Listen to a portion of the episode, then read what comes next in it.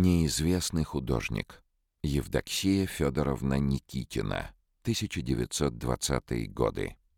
Из коллекции литературного музея на выставке «Автор неизвестен» представлено 12 предметов. Среди них два портрета Евдоксии Федоровны Никитиной, предполагаемый портрет ее приемной матери и пять графических листов на тему революционных событий. Все эти работы объединяет единый источник поступления — собрание Никитиной.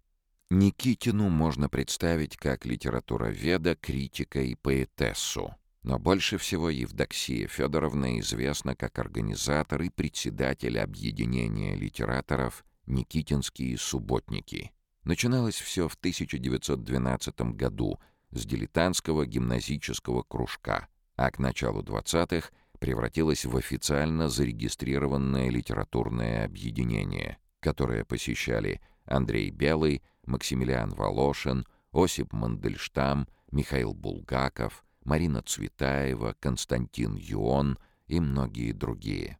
В 1921 году Никитина основала издательство «Никитинские субботники», работавшее на протяжении 10 лет. В коллекции Евдоксии Федоровны были как произведения живописи и графики, так и образцы мебели и предметов интерьера.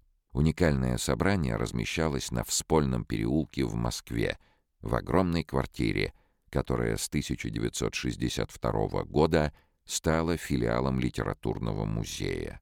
А сама Никитина была назначена пожизненным хранителем своей коллекции — которую она в 1957 году передала государству.